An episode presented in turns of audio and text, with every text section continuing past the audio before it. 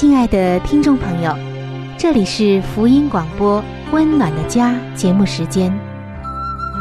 家是沙漠里的绿洲，是生活中的避风港。家是人生的驿站，家也是每个家庭成员的心理诊所。听众朋友，您拥有一个温暖的家吗？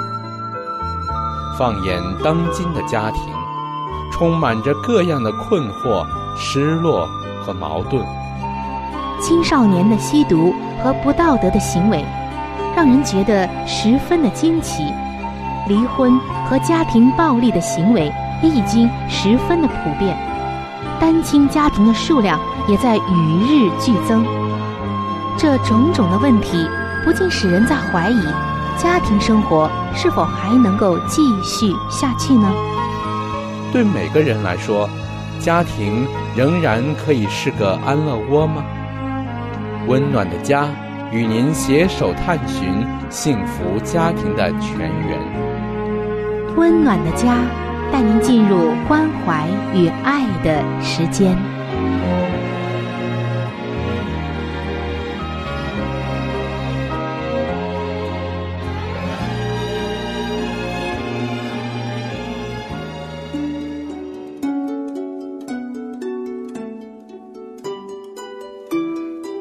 是一份最棒的工作，也是最难的工作。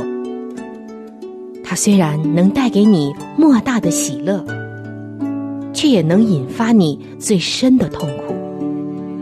没有任何事情能令人如此的满足喜乐，更没有任何事情能叫人如此的筋疲力尽。当事事顺利的时候。你会感到自己站在成功的巅峰，而当事情出差错的时候，你就会立刻觉得自己一败涂地。这份工作是什么呢？这份工作就是为人父母。各位亲爱的父母亲们，不要全然的靠着自己的力量去做，而要随时的来求助于那位。最有经验的父母，就是我们的上帝。他的能力就会贯穿你孩子的生命，他的旨意就会成就在孩子的生命中。各位父母亲们，让我们举起祷告的手，为儿女设立坚固台，成为儿女一生的守望者。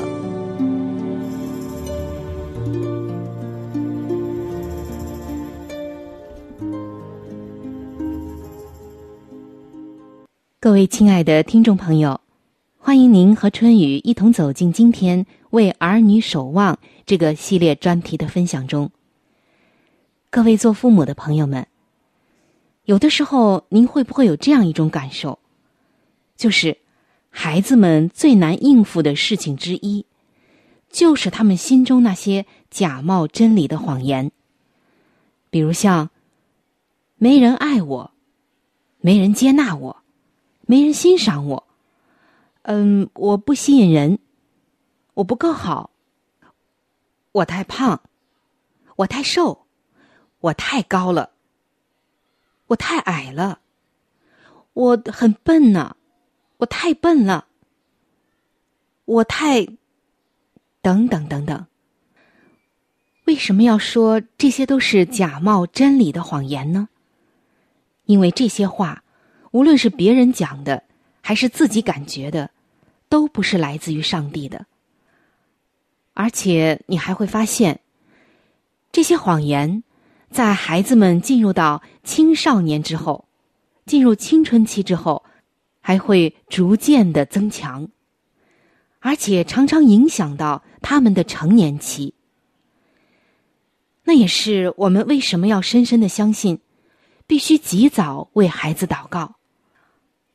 好使他们能感受到被爱与接纳，先被上帝，然后是被家人，再其次是同辈和其他的人。我们可以从孩子还是婴儿的时期，或目前的任何年龄开始，并持续的在他们一生中都为这件事情祷告。这件事情就叫做让孩子们感受被爱与接纳。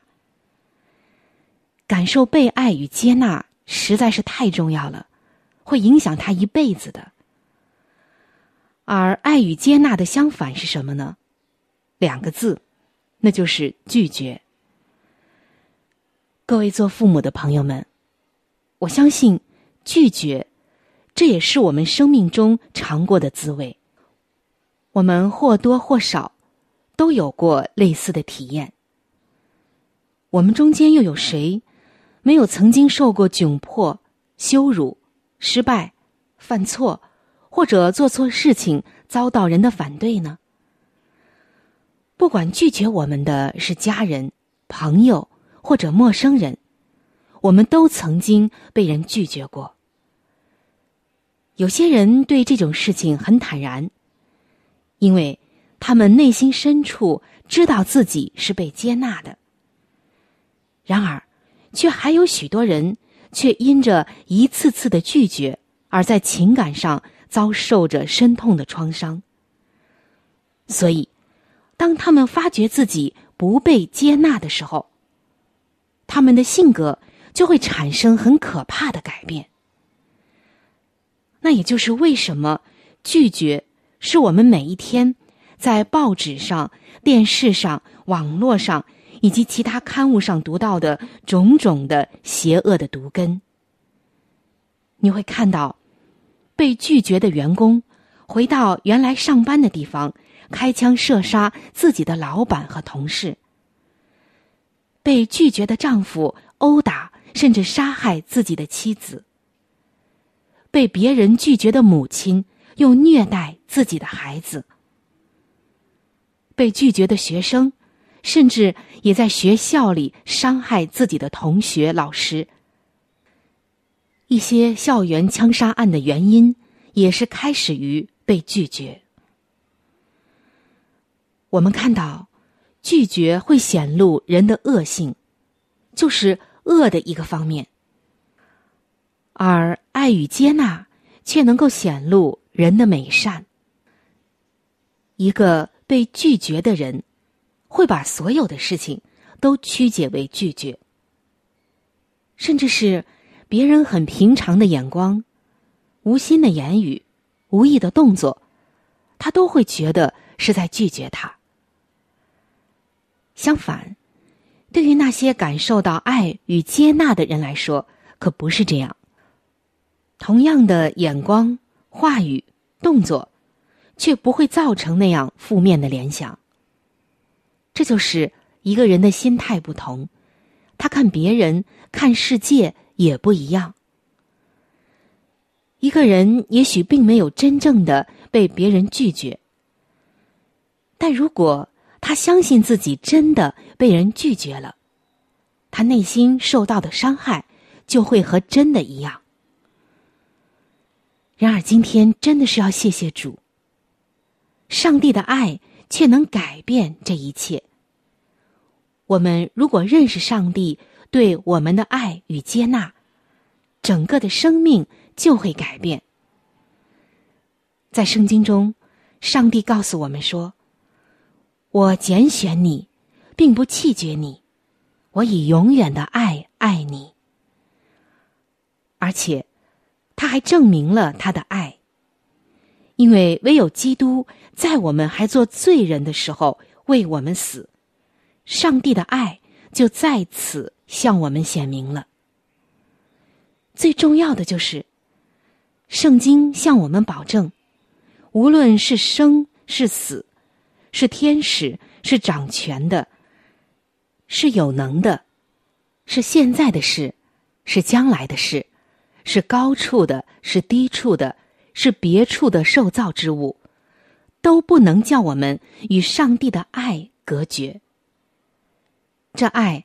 是在我们的主基督耶稣里的。当我们看到罗马书中的这些话的时候，我们就能够听到上帝对我们说话的声音。所以，各位做父母的朋友，我们必须祷告，我们的孩子能够明白这些真理，因为这些真理是牢固的根基。爱与接纳将在其上被建造在孩子的个性中。虽然上帝的爱在每个人的生命中都是最重要的，然而父母的爱却是可以领会，也是最早能够感受到的。父母的爱是孩子经历的第一份爱，也是他最早明了的一份爱。事实上，父母的爱常常是一种媒介，使孩子能真正的敞开自己来接纳上帝的爱，并且在幼年的时候就能够明白上帝的爱。这就是为什么我们应该从孩子出生开始。就要这样祷告。上帝啊，帮助我照着你的旨意，真正的去爱我的孩子。教导我如何能以他能够明白的方式来表达这份爱。各位做父母的朋友们，如果你的孩子已经长大，而你又觉得某一些原因使孩子没有办法感受到被爱。没有关系，你现在就可以开始求上帝以他的爱打动并敞开孩子的心，来接纳你和其他人的爱。在上帝那里，任何时候都不晚。如果你觉得太晚，也在这方面受到了一些挫折，上帝仍然能够帮助到你。在下一期的节目中。春雨将会继续的和你分享这方面的内容，欢迎您能够到时收听。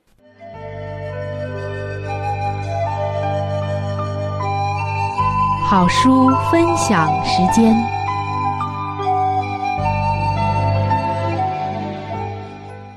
各位收音机前的听众朋友，各位亲爱的弟兄姐妹，您现在所收听的节目是由希望之声。福音广播电台为您带来的温暖的家，我是志鹏，非常的高兴，我们又一起相会在空中的电波当中。那现在呢，是这个节目当中的一个小环节，叫做好书分享。我们和您继续的来分享美国宗教女作家怀艾伦女士的一本著作《富林信徒的家庭》。亲爱的听众朋友。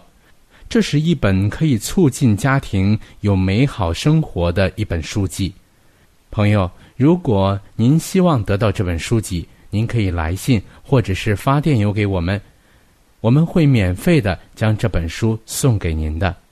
我们具体的通讯地址会在节目当中播报给您听，请您留意。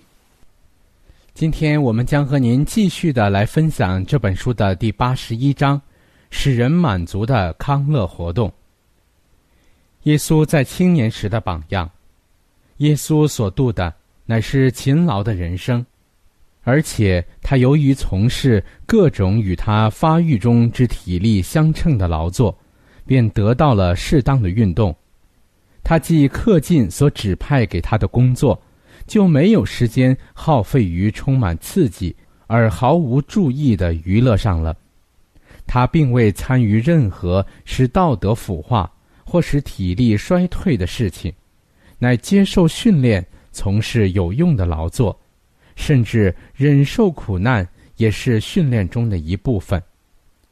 基督在人间的生活乃是全人类的模范，而他在家中乃是孝顺听命并帮助别人的。他学习木工的一切技艺。亲手在拿撒勒的小工厂内工作。圣经论到耶稣如此说：“孩子渐渐长大，强健起来，充满智慧，又有上帝的恩在他身上。当他在童年与青年时期从事劳作的时候，智慧和身量都一起增长。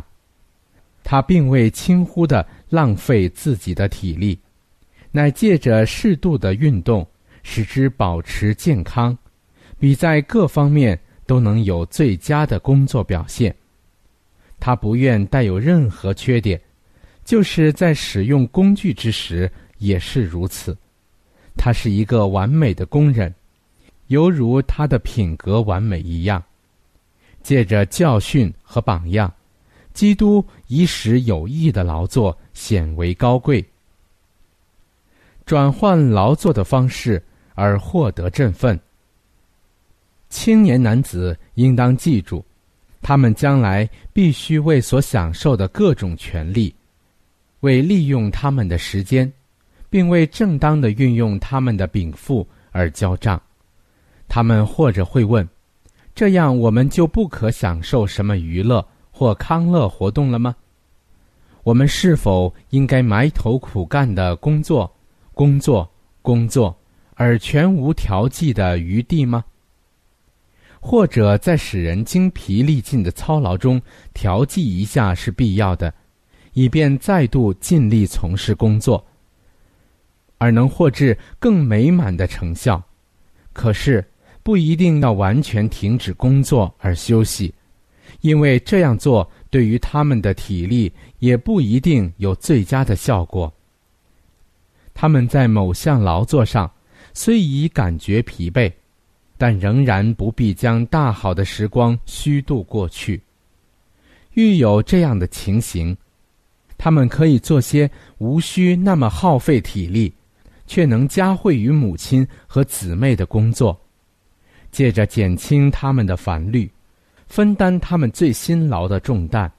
他们必能找到那基于原则而能为他们导致真正幸福的娱乐，这样他们的时间也不致浪费于无足轻重的小事，或自私自利的放纵行为之中了。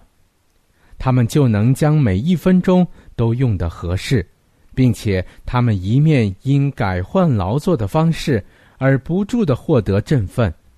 一面仍然珍惜寸阴，以致他们所度的每一时刻都与他人有益。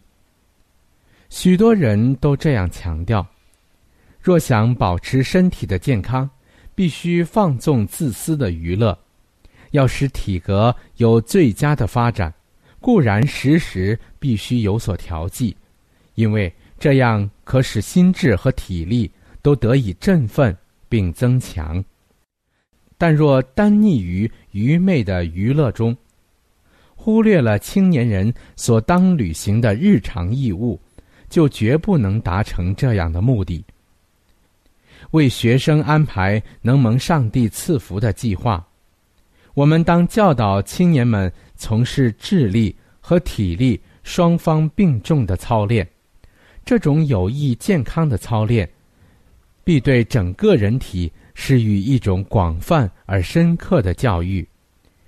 我们在澳洲教导本会的家长及青年们注意这些原理，实在是一项相当艰苦的工作。但我们百折不挠的努力，直到他们都领受了这样的教训，懂得若欲获得全面性的教育，必须将研究的时间分开。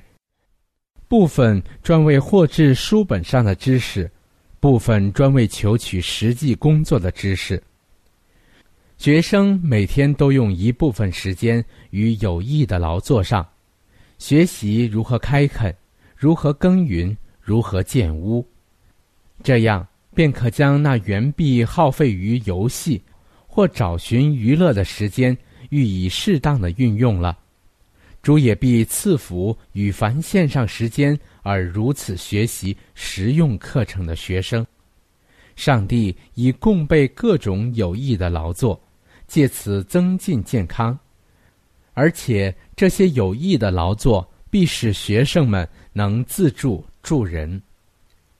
要设计若干能结出善果的活动，以代替那些仅为娱乐人的消遣。好了，亲爱的听众朋友，亲爱的弟兄姐妹，好书分享这个环节呢，我们今天就和您暂时的分享到这里。那如果您对这本书籍非常的感兴趣，希望得到这本书籍的话呢，请您来信告诉我们，我们会免费的将这本书送到您的手中的。来信请寄香港九龙中央邮政局信箱七一零三零号，香港九龙中央邮政局信箱七一零三零号，你写“春雨收”就可以了。如果你给我们发电子邮件也是可以的，这样更快捷一些。我们的电邮地址是 c h u n y u 小老鼠 v o h c 点 c n。好了，亲爱的听众朋友，我们期待着您的来信。下面呢，我们将时间继续交给春雨姐妹。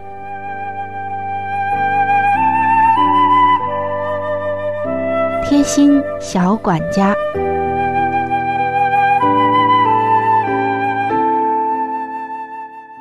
各位亲爱的听众朋友，欢迎来到贴心小管家的时间。本期的贴心小管家，春雨要来和你分享怎样切辣椒才能觉得不烧手。我们知道辣椒的营养成分是很丰富的，很多人非常喜欢吃辣椒。当然，辣椒不可以吃的太多，适当的吃一点是有好处的。但是有一个问题就来了，每一次切过辣椒之后，手都像会被火烧了一样，灼得很疼。您有过这样的经历吗？这是因为辣椒中产生的一种叫做辣椒素的东西在作怪呢。在切辣椒的时候，辣椒素粘在皮肤上，就会使我们的微血管扩张，导致皮肤发红发热。并且加速局部的代谢率，同时还会刺激痛觉神经，所以我们就会觉得手被灼烧的很疼。一般认为，这是由于辣椒素使皮肤的神经末梢发生了化学转化而导致的。这种由于化学转化而形成的一种叫辣椒碱的物质。可溶于乙醇以及碱性的水溶液当中，但是它却不溶于冷水。因此，在切辣椒之后用冷水洗手，并不会缓解疼痛。而且，根据工业原理，可以采取涂抹酒精的办法来溶解手上的辣椒碱，也就是切辣椒之后，可以用酒精棉球单方向的擦手。然后用清水洗手，再擦干，连擦三遍，一直到症状缓解就可以了。当然，如果你手上有溃烂的地方，是不可以用酒精棉球的。另外，还可以用少量的食醋，就是食用的醋来洗手，因为食醋是酸性的，可以和辣椒碱中和。再有，用热水洗手。也会使辣椒碱在高温下产生刺激性蒸发，缓解一下疼痛。另外，在切辣椒的时候，您可以用手指肚按着辣椒，而不是用指甲掐住辣椒，这样手就不容易被灼烧的很痛了。那如果行得通的话，你也可以戴上薄薄的一次性的手套来切辣椒。这样的话就万无一失了。只是有些朋友会觉得，戴上一次性手套切菜总是不太方便，那就要记住我们刚刚所提到的两个方法：一个是用酒精，一个是用食醋来洗手。这样的话，你的手就能够得到很大的缓解，甚至一点都不痛了。好，我们今天的贴心小管家就和您分享到这儿。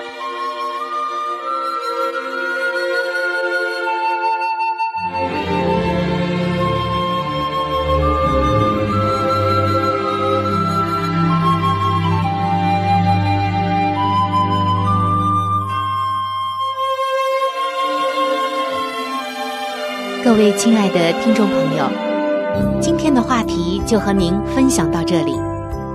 如果您对于家庭，或者是有关于家庭的话题，有什么样的问题、想法与建议，或者是美好的经验与见证，春雨在这里可是非常非常的欢迎您能够写信给我。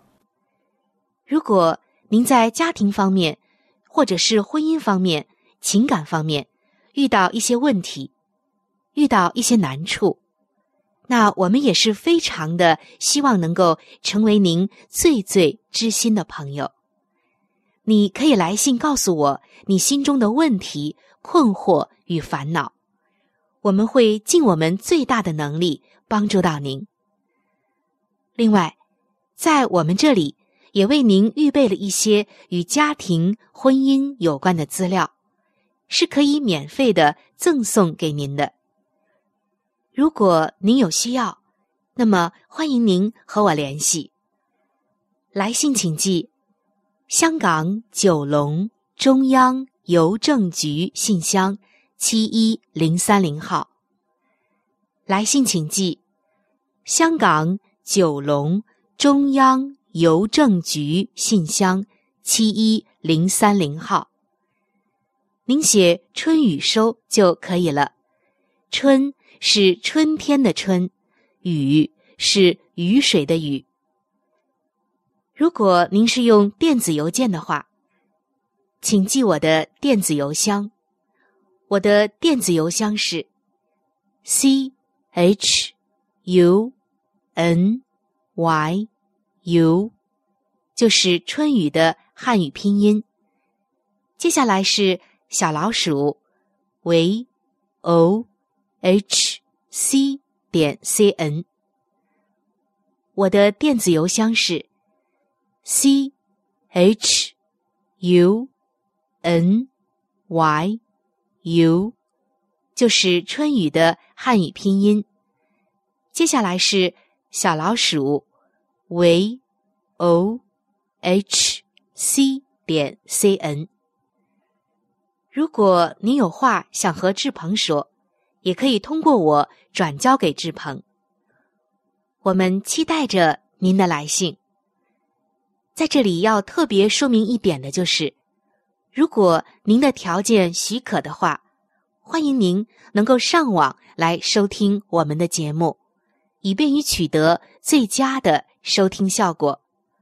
我们的网址是三 w 点 v o h c 点 c n。我们的网址是三 w 点 v o。h c 点 c n，本期的节目到这里就要说再见了，下期节目我们再会，愿上帝赐给您一个温暖的家。